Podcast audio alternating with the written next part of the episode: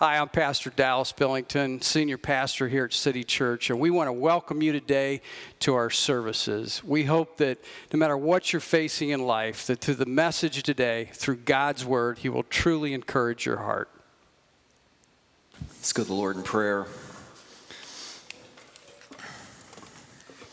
Dear Heavenly Father, we are so thankful today that the battle belongs to you, Lord. And no matter what we face in our life, Lord, Lord, you've already won it. And God, I just pray as we open your word, may your truths ring loud today. In your precious name we pray. Amen. You know, this last month, I've really enjoyed watching the Olympics. It's just so great to see. And I was watching this one event. I turned a channel on and I, I see it and I have no idea what it is. I go, what is this sport? I've never seen this before. But you know, the great thing about the Olympics is if there's three little letters on the uniform, USA, I'm cheering with all my heart. So I have no idea. I'm, I'm cheering. I don't know if they scored or what happened, but as long as I see they're winning, I'm cheering. The Olympics uh, were, were just a spectacular event. And, you know, when you look at the Olympics and you look at any sport, every sport has a starting point. Uh, many of them have a starting line.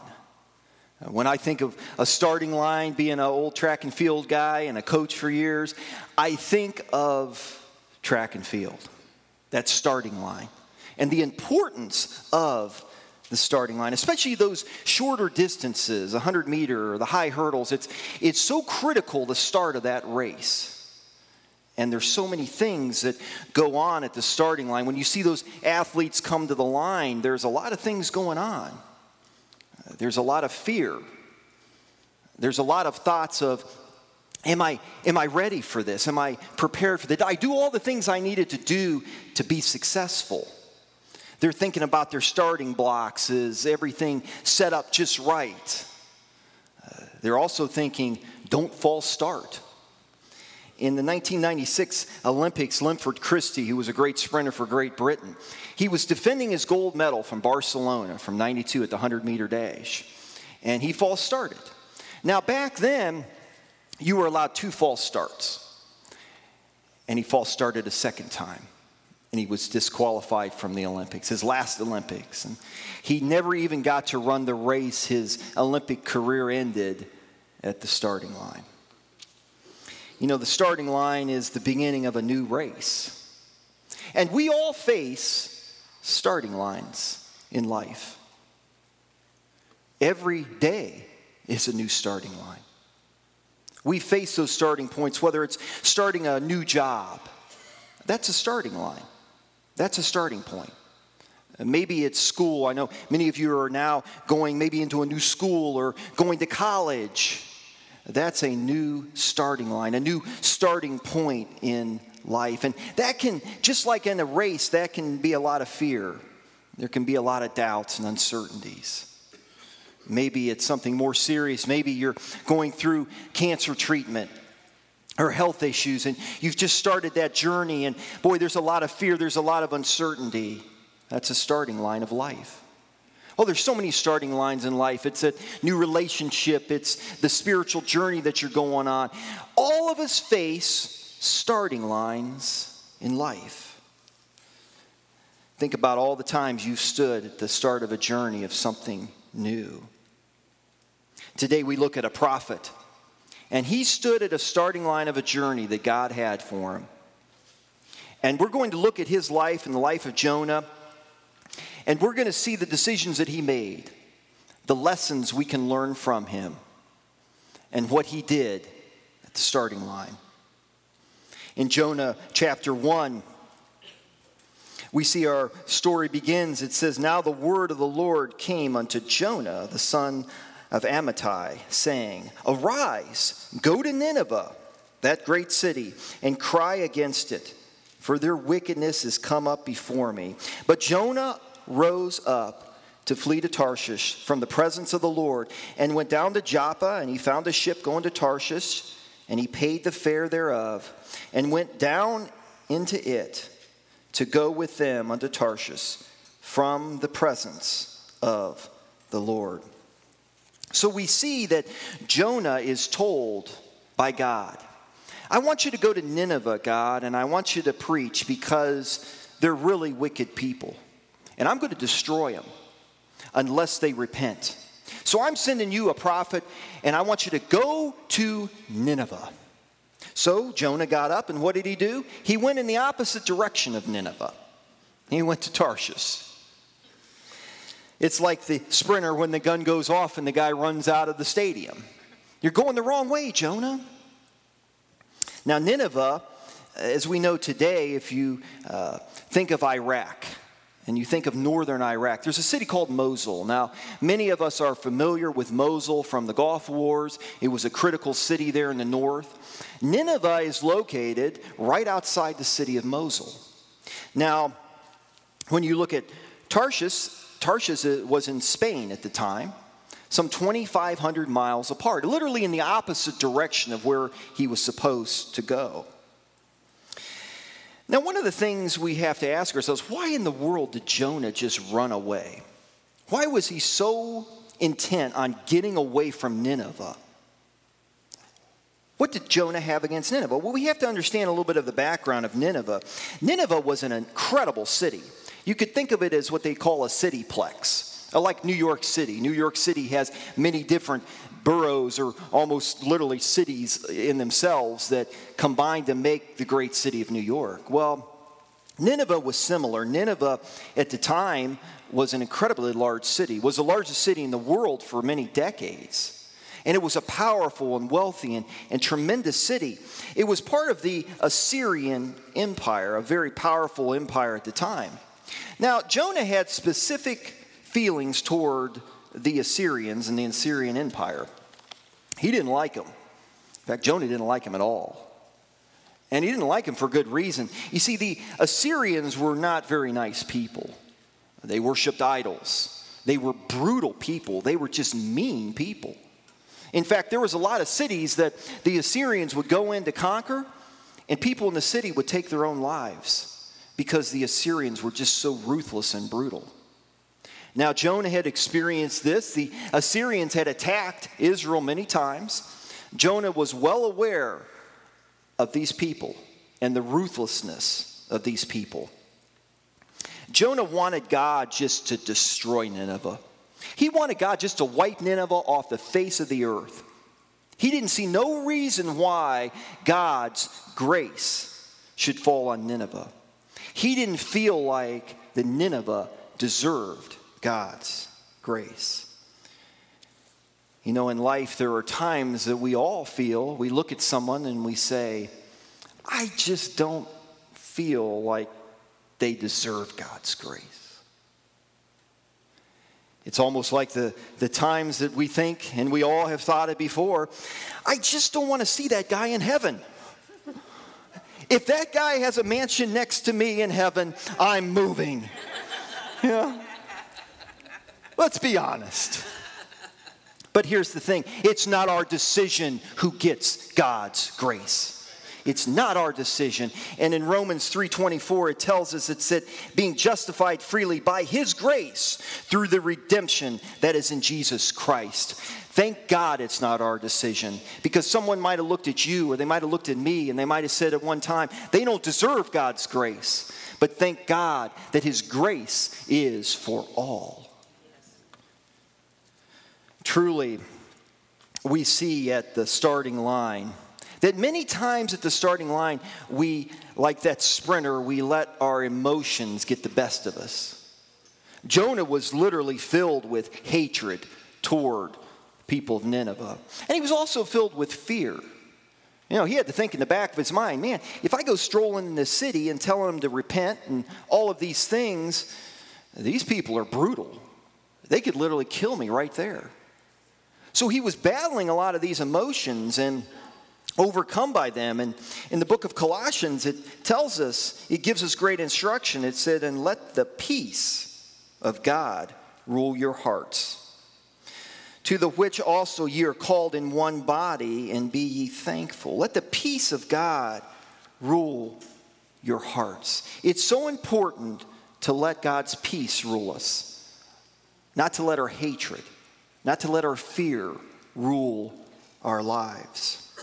So Jonah, he gets in a boat and he runs from God, and we know the story. A great storm comes up. He's on his way to Tarshish. He's going across the Mediterranean, and this great storm comes up, and the people in the boat, they have no idea what's going on. And finally, Jonah concedes. He said, I'm the problem here. I'm running from God. He said, If you throw me overboard, it'll all be taken care of. Well, of course, the people in the boat didn't want to really do that, but finally they relented and they threw Jonah overboard, and the storm stopped. And God had prepared that great fish to come and swallow up Jonah. And for three days and three nights, Jonah, he didn't have reservations at the Hilton, he had reservations in the fish. And it really wasn't a pleasant time for him. And we see this story pick up as Jonah is in the fish now for three days. And we see this prayer in chapter 2, the end of chapter 1. We see there it says, Now the Lord had prepared a great fish to swallow up Jonah, and Jonah was in the belly of the fish three days and three nights. But Jonah in chapter 2, it records his prayer that he says unto the Lord.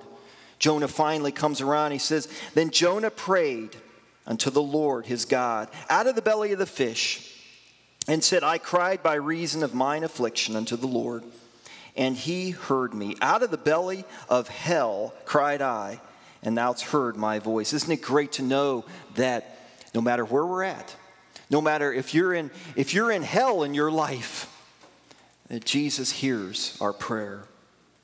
For thou hast cast me into the deep, into the midst of the seas, and the floods compass me about. All the billows and all the waves pass over me. Then I said, I am cast out of thy sight, yet I will look again toward thy holy temple. The waters compass me about. Even to the soul, the depths closed me round about. The weeds were wrapped around my head. He said, This is so bad. I'm in the depths of hell here. The seaweeds wrapped around my head. It's so dark. It's such a terrible place. I'm in the worst place, God, that I could ever imagine. I went down to the bottom of the mountains. The earth with her bare was about me forever. Yet hast thou brought me up my life from corruption. O Lord my God, when my soul fainteth within me, I remembered the Lord, and my prayers came in unto thee into thine holy temple. They that observe lying vanities forsake their own mercy, but I will fa- sacrifice unto thee with a voice of thanksgiving.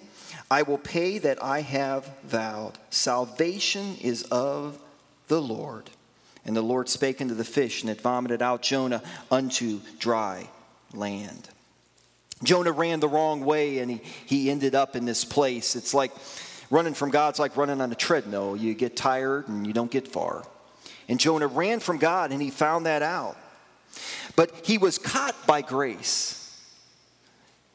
You say, well, he was caught by a fish. No, he was caught by God's grace. The fish was just what God used to catch him.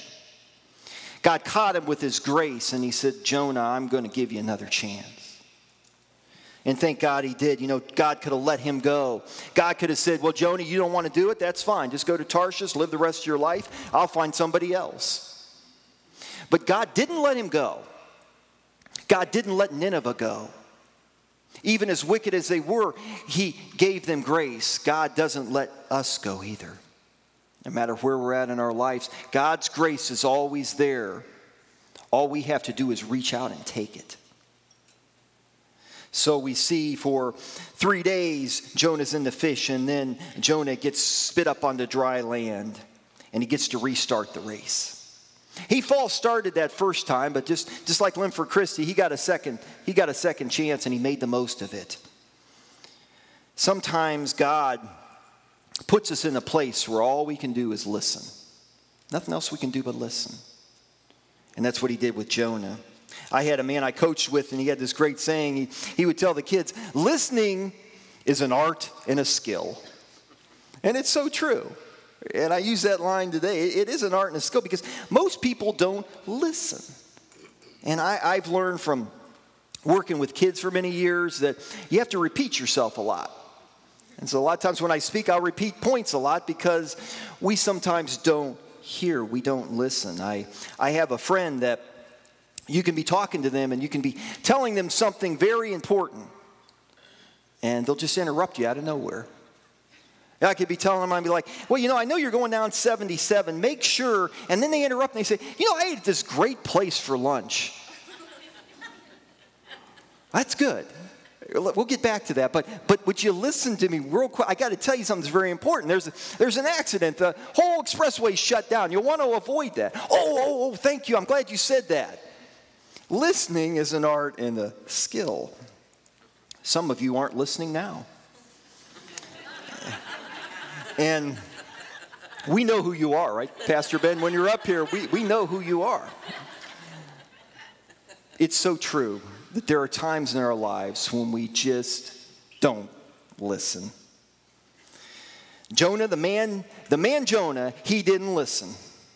And I know a lot of wives in here are looking at their husbands saying, That sounds like my husband. Are you related to Jonah? You know, at the starting line, you have to listen for instructions. God put Jonah in a place where all he could do was listen. At that starting line, if, if you know track and field, you understand the starting line, there's a starter that conducts the race, and he tells you what you need to be aware of in the race. Now, if you haven't ran uh, a particular race, you want to make sure you listen to the starter. Because if, if it's a sprint race and you're getting in your blocks, he's going to tell you at the starting line, he's going to say, I'm going to issue some commands. I'm going to tell you, runners to your mark. That's when you get in the blocks. And once I see that nobody's moving, I'm going to say, runners set. It's when you come up in your blocks. The gun will go off and you go. If it's a distance race, He's going to tell you where the cut in line is. If you're running in an outside lane, he's going to tell you, when can I cut into lane one? That's critical to know. If you don't listen to that, you'll get disqualified. If you're running a relay and here you have the baton, he's going to tell you where you can hand that baton out. Where is that exchange zone? Because if you don't hand it out within there, you're disqualified. It's so important to listen at the starting line. Jonah didn't listen. He didn't apply God's instructions to the journey. James chapter 1 and verse 19, it, it tells us, it says, Wherefore, my beloved brethren, let every man be swift to hear. Many translations will say swift to listen, slow to speak, and slow to wrath. It's so important at the starting line that we listen to God's instructions.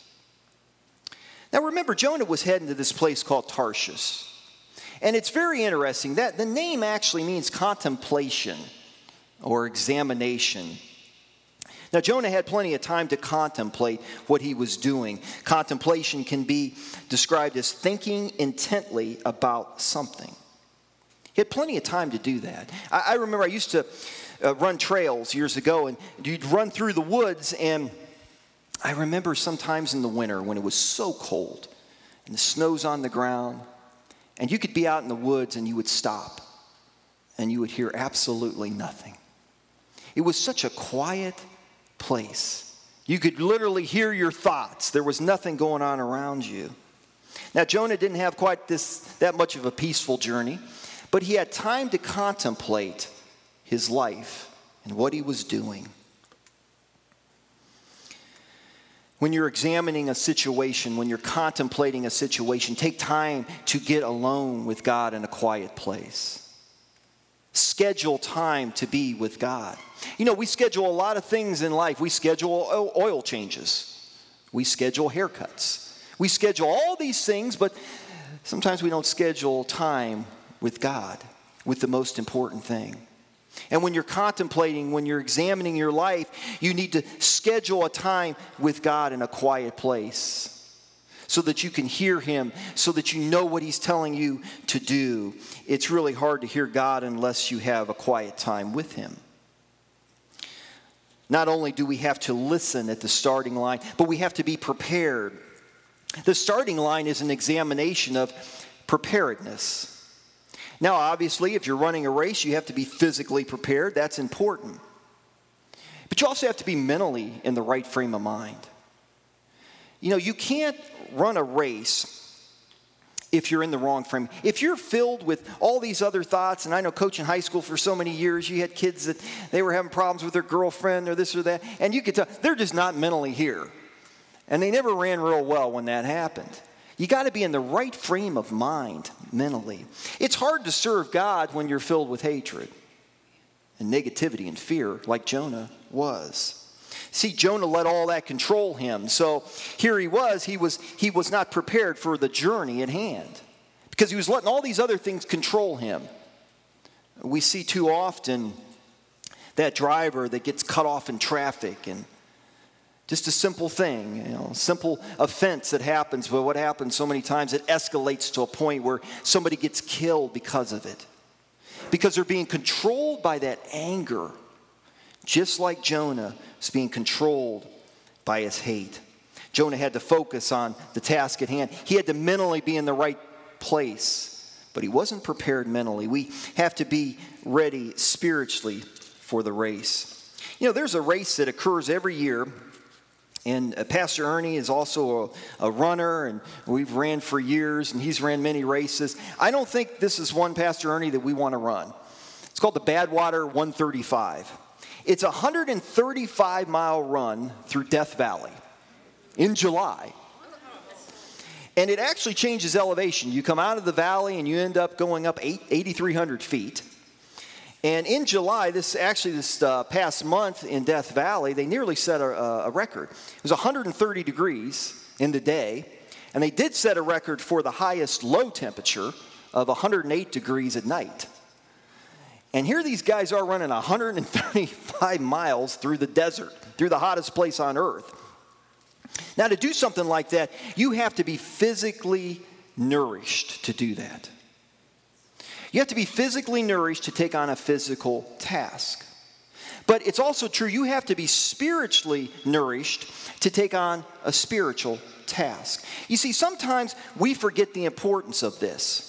In John chapter 15, Jesus tells us in verses 4 and 5, he says, Abide in me and I in you. As a branch cannot bear fruit of itself, except it abide in the vine, no more can ye, except ye abide in me. I am the vine, and you are the branches. He that abide in me, and I in him, the same bringeth forth much fruit. For without me, you can do nothing. It's so true that just like running that 135 mile run, you have to have water. No runner is in the middle of that and says, I, I'm good, I don't need any water. After 10 miles, they would be out of the race. But sometimes we think we can take on a spiritual journey and not have any spiritual nourishment, not have that time with God. And it's the same thing happens. We wonder, you know, why is this so hard? Why do I feel so terrible about this? Because you're not getting the nourishment. You're not getting that spiritual water that you need that can keep you going in the race.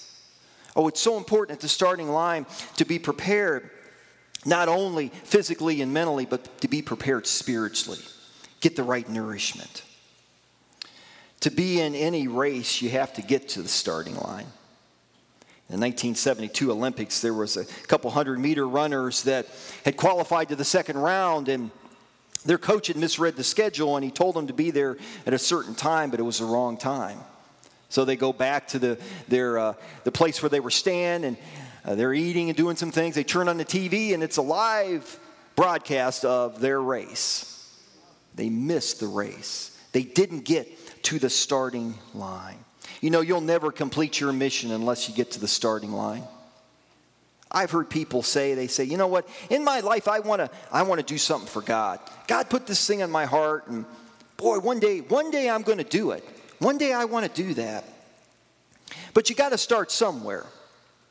God didn't say you have to have everything you need to start. He didn't tell Jonah, Jonah, you got to go get your PhD, which is great. That's great. But he didn't need to do that. He didn't say, well, you need to go for, away for several years and get ready for this. No, God says, just go, Jonah, go. If you need something, I'll take care of it. If you're lacking somewhere, I'll send somebody to help you.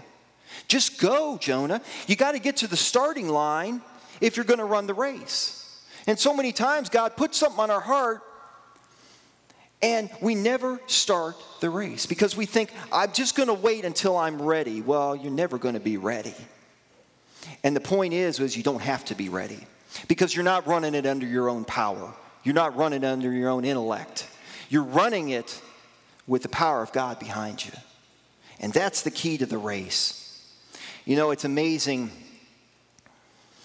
in my life, uh, just the many ministries I've been blessed to be a part of, and many ministries that, that we have started. And it's so amazing to me. There's some ministries that I've been involved in, and I think, boy, I don't know a lot about this. But God will bring somebody that does. And all of a sudden, I, I think, boy, I, I, I really need somebody in this, in this position. I sure can't do it. And all of a sudden, somebody comes out of nowhere and they fill that spot. God will give you everything you need.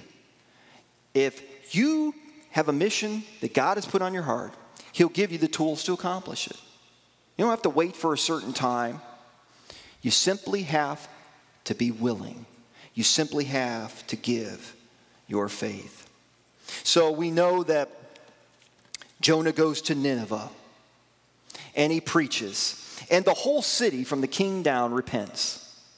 An amazing thing. I mean, this wicked city, and all of a sudden they're all now, they have all repented. I think Jonah was pretty happy about this, wasn't he?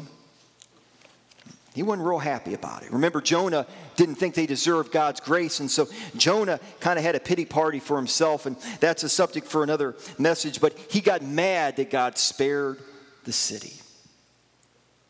You God gave Jonah instructions at the start of his journey that if he followed those instructions, he would succeed. Know, God doesn't send you somewhere to fail. God didn't line up Jonah and send him there and say, Well, Jonah, you're going to go there and fail. No, God sends you somewhere to succeed. And so many times, the places you don't want to go, oh, do I gotta, do I gotta go? Do I gotta talk to them? The places you don't want to go are the places that are the greatest blessing for the kingdom of God. It's those places you don't want to go. In conclusion, we see that Jonah was many things. Jonah was a symbol of Christ's resurrection. When you think about that, three days and three nights, it sounds a little familiar, doesn't it, to what Christ did for us on the cross and when he came out of the grave. It's a symbol, Jonah was a symbol of Jesus Christ and how Christ came out of the grave. Jonah was also a lesson in faith. You know, there's two things that are required if you think about it to get in the kingdom of God. First one's faith. You have to have faith. You have to have faith in Jesus that He died for you and that your sins are forgiven through Him. You have to have that faith. You know, it wasn't, it wasn't what Jonah did in Nineveh. God didn't, God could have sent anybody. He didn't need just Jonah. What he needed was he needed his faith. The one thing he needs from us is our faith, our faith in him.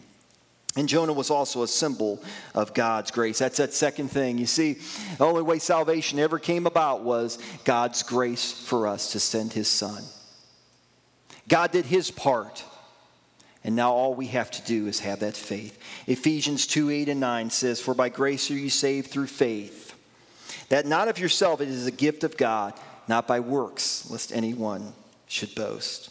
You see, grace and faith, they go hand in hand. You can't have one without the other. Maybe today you say, I've never taken that step of faith. I've never asked Jesus to come in my heart. We're going to sing a song and we're going to invite you to come forward and just pray a simple prayer and ask Jesus to come into your heart. Will you listen today? God's calling you his child today to have faith in him. Dear Lord, Lord, it's our decision whether we'll follow you or not, God. Your grace has already been set, God. It's already there. The gift has already been laid out in front of us, God. Are we going to take it? Lord, we can learn many lessons from Jonah's life. But Lord, one of the most important lessons is, is where are we running to? Are we running away from you or are we running to you? God, as we open this invitation, Lord, may if there's anyone here that may have never heard your word, may have never asked you into their life, Lord, that today could be the day of their salvation. In your precious name we pray. I hope Jesus, through the power of the Holy Spirit, has spoke to you today through His Word. You, no matter what you go through, no matter what you face in life, I want you to know that through the one, Jesus Christ, through His death on the cross of Calvary, He shed His perfect blood for you and for me. And if you pray right now and ask Jesus into your heart, the message that you heard today, why God is speaking to you, I want you to know that you can have hope. And all you have to do is pray with me right now. Don't try and figure it out. The Lord says, by faith, we accept Jesus as our Savior, and you'll have hope for eternity. You say, Dallas, will you help me? What do I have to do? Well, let me share with you a verse. For God so loved the world that he gave his only begotten Son, that whosoever believes in him should not perish, but have everlasting life if you're willing to believe that God sent his son to die on a cross for you, just pray this prayer with me right now. And you can have heaven as your home. Jesus will forgive you for anything you've done in this life. And you can have hope from this day forward. Pray this prayer Dear Jesus, forgive me a sinner. I believe that you're God's son, and you came and lived a perfect life and you died on the cross and you shed your perfect blood for all of my sin. And right now, Jesus, I ask you to come into my heart, to forgive me for all of my sins, and to cleanse me from all unrighteousness. And from this day forward, help me to live by your resurrection power. In Jesus' name. If you've prayed that prayer, we want to hear from you. Contact us through our website, City Church AC, or you can get it our church app through any of the um, streaming services, and we want you to know that we'll contact you. And from this day forward, no matter what you face, you'll always have hope, knowing that Jesus is your Savior and He'll come through in your life. Thank you for being with us today.